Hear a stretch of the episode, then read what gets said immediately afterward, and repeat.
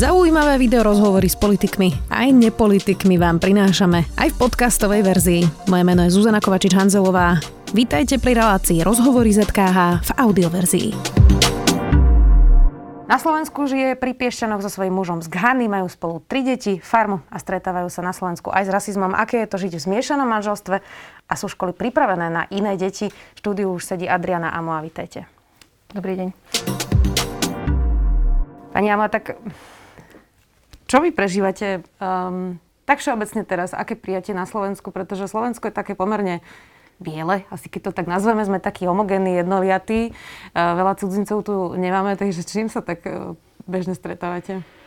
Uh, chýba, mi, chýba mi taký ten multikulturalizmus. Uh, to ma vždycky nejakým spôsobom bavilo vždy som rada spoznávala iné kultúry, takže pre mňa to je také trošku také, také, chudob, také chudobné.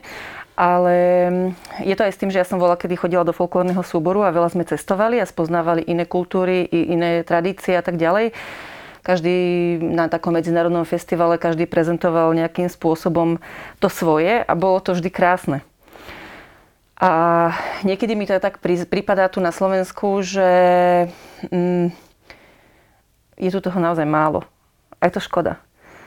Ale musím povedať, že aj keď sme sa sem pristahovali, tak mm, 95% uh, by som povedala, že tí ľudia mali záujem uh, nás spoznať, alebo uh, chlapi väčšinou, keď sme niekde išli, tak chlapi väčšinou pozývajú môjho manžela na drink, lebo chcú vedieť, že či zvládne slivovicu, alebo deti, deti, e, aj staršia generácia e, sa ku nám pristaví a povie jej, ako máte krásnu rodinku, nádherné deti a tak ďalej. Takže toto je úplne v poriadku a je to OK.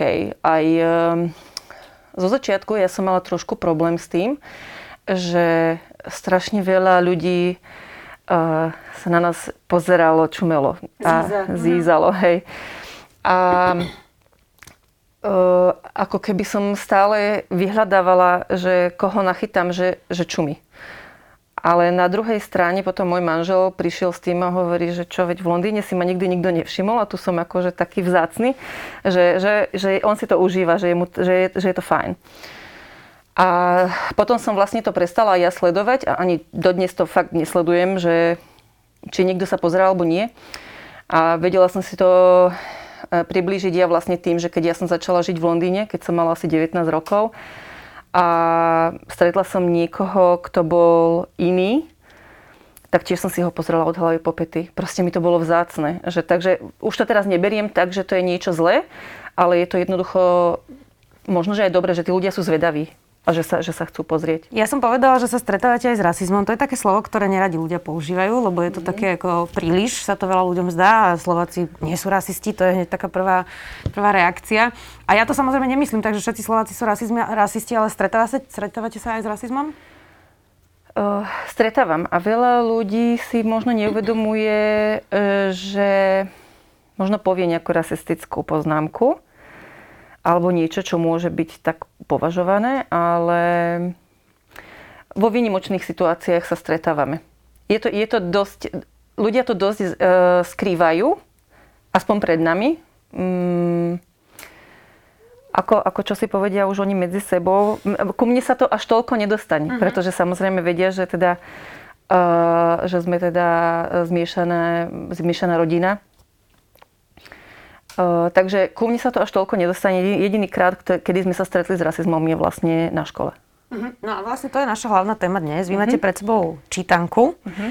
ktorú malo vaše dieťa na škole a je tam taká poviedka, ktorá asi nemá úplne zlý zámer, uh-huh. ale je to teda o dievčatku, ktoré sa vlastne prevteli do um, černošky. Uh-huh.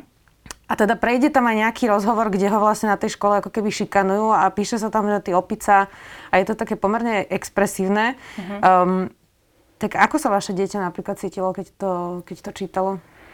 Um, môj syn mal vtedy 8 rokov a prišiel domov, že má za domácu úlohu uh, čítať, ako vždy.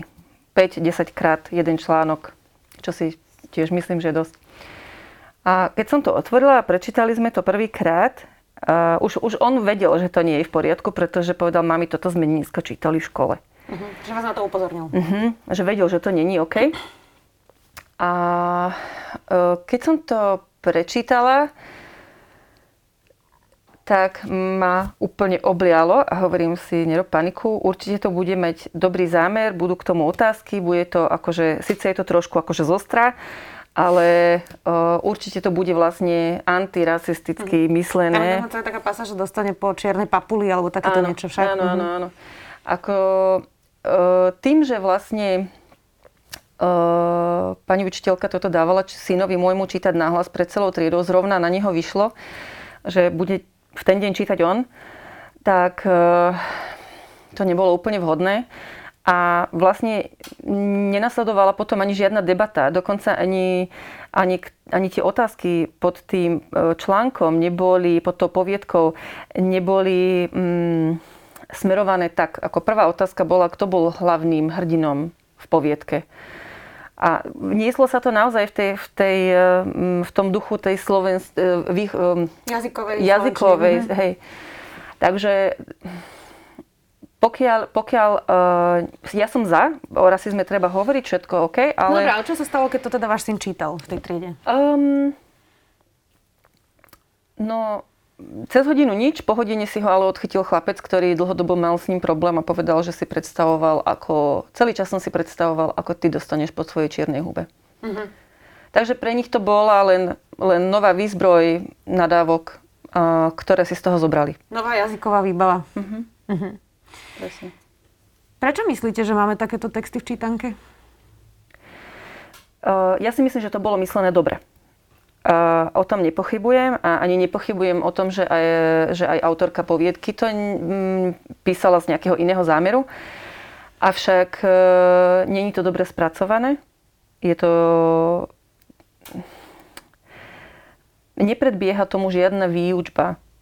A ako, ako ani v prvom, druhom ročníku nejakým štýlom, pokiaľ by sme my vedeli predstaviť deťom, čo sú rasy a, a, a nejakým spôsobom, čo je rasizmus potom, tak OK, potom môžeme čítať nejaké takéto veci. Ale pokiaľ oni nie sú na to žiadnym spôsobom pripravované a zrazu majú na hodine slovenčiny, kam podľa mňa to ani nepatrí, um, nejakú takúto tému, ktorú možno pani slovenčinárka ani nevie, akým spôsobom by, by ju nakusla, to nie je v poriadku. Ja som teda um, počúvala váš rozhovor pre Festival Fusion a vy ste teda a povedali aj toto. Pamätám si, že nedávno jeden spolužiak povedal nášmu synovi, že sa má vrátiť do Afriky naspäť, odkiaľ prišiel. Uh-huh. Takže na tej škole je rasizmus evidentne. Uh, evidentne áno. A myslím si, že uh, stačí takto. Ne, ne, ne, nepovedala by som, že to je o škole. Je to vždy o individuálne, o, o každom jednom z nás alebo o tom, čo si vlastne prinesieme z tej rodiny, alebo neviem, či to deti kde počujú. Ale um, určite by bolo fajn, keby tí pedagógovia vedeli takéto niečo uh, zbadať a jednať uh, nejakým spôsobom identifikovať, kde sa ten rasizmus deje, kde sa deje tá šikana, alebo kde treba zakročiť. A podľa mňa toto tam chýbalo. Uh-huh. Ja som sa veľakrát pýtala iniciatívne na to, uh, sú nejaké problémy s rasizmom, nedieje sa niečo v škole, pretože som videla, že ten syn má veľmi negatívny vzťah k škole. A vždy som dostala odpoveď, že nie. Až jedného dňa prišla ku nám pani upratovačka, za čo teda veľmi ďakujem a povedala, že ona sa na to už viacej dívať nemôže, že mi musí povedať, že oni strašne škaredo na toho syna volajú. A ako na ňo volajú? Neger. To je strašné. Že má škaredé, že má, že má hnusné vlasy, že je, že je špinavý. Čiže za vami prišla upratovačka zo školy, aby ano. vám povedala, čo sa tam deje a na škole vám pritom hovorili, že všetko je v poriadku. Áno. No a teraz, aby som to tak ako nejako zaramcoval, že to nie je teda naozaj o konkrétnej škole, uh, tak napríklad Irena Bihariová, ktorá je predsednička Progresívneho Slovenska, teraz postovala tiež taký mm-hmm. um, zaujímavý status, kde popisovala, ona má teda uh, deti, ktoré sú polorómske, pretože je Rómka, jej partner teda nie. Um, tiež sú miešané deti a teda, uh, že čítali nejakú poviedku, kde sa hovorilo, že Švéd je blondiavý a taký mm-hmm. a mhm. Slovák je taký a že vlastne do tejto škatulky nespadá množstvo ľudí, ktorí sú Slováci. Už to tak možno nie je, no. Len proste nevyzerajú, ako to možno kedy si niekto v tej čítanke písal, že predsa nie je horší Slovák za to, že je Róm alebo Maďar, uh-huh. uh, alebo maďarskej národnosti teda. Um, takže chápem to správne, že náš celý školský systém teda nie je pripravený na nejaké dieťa, ktoré je iné? Uh, do určitej miery áno. Uh, skôr by som povedal, že nie sme nie sme schopní pripraviť rovnaké podmienky. Pretože moje dieťa nedostalo rovnaké podmienky na to, aby sa vzdelávalo v kľude a v pokoji. Určite. Zvažovali ste, že ho dáte na inú školu? Zvažovala som, ale zrovna vtedy, keď toto celé nejakým spôsobom sa prevalilo, uh, tak uh, si si našiel veľmi dobrého kamaráta, ktorý bol e, predtým šikanovaný na inej škole, e, ktorý tam vlastne prišiel do štvrtom ročníku a už odtiaľ nechcel odísť. Uh-huh. Takže e, namiesto toho, aby som mu možno mm, to ešte stiažila, tak som počúvala to, čo on chce. Ako sa to dá vysvetliť 8-ročnému dieťaťu? Uh, teraz už má viac, ale ste hovorili, mm-hmm. že to bolo v 8 tá čítanka. Um, ako sa to dá tomu malému dieťaťu, ktoré možno ani nevníma tieto rozdiely nejako zásadne vysvetliť, že prečo teda k nemu sa správajú takto a ako to vlastne, ako to vlastne je. Dá sa to vysvetliť? Veľmi ťažko. Um, veľmi ťažko. Ako my, my s manželom uh, sme sa dohodli, uh, keď sme prišli sem, že nebudeme sa tváriť, že to neexistuje, pretože tie deti sa s tým tak či tak stretnú. A E, snažíme sa ich učiť, že aj keď sa stretnú s niekým, kto má s tebou problém, tak je to jeho problém. Ty, ty si kto si a si úžasný a proste snažíme sa, aby, aby vedeli, že byť iný je fajn a je to super, ale aby nenechali na seba nejakým spôsobom prenašať tú negativitu a ten hate od, od zvonka. Rozmýšľali ste niekedy aj nad tým, že možno v tom Londýne by sa vám žilo jednoduchšie? Uh, čakala som túto otázku a um, do istej miery som sa to, toto bolo jediné, čo som sa fakt bála.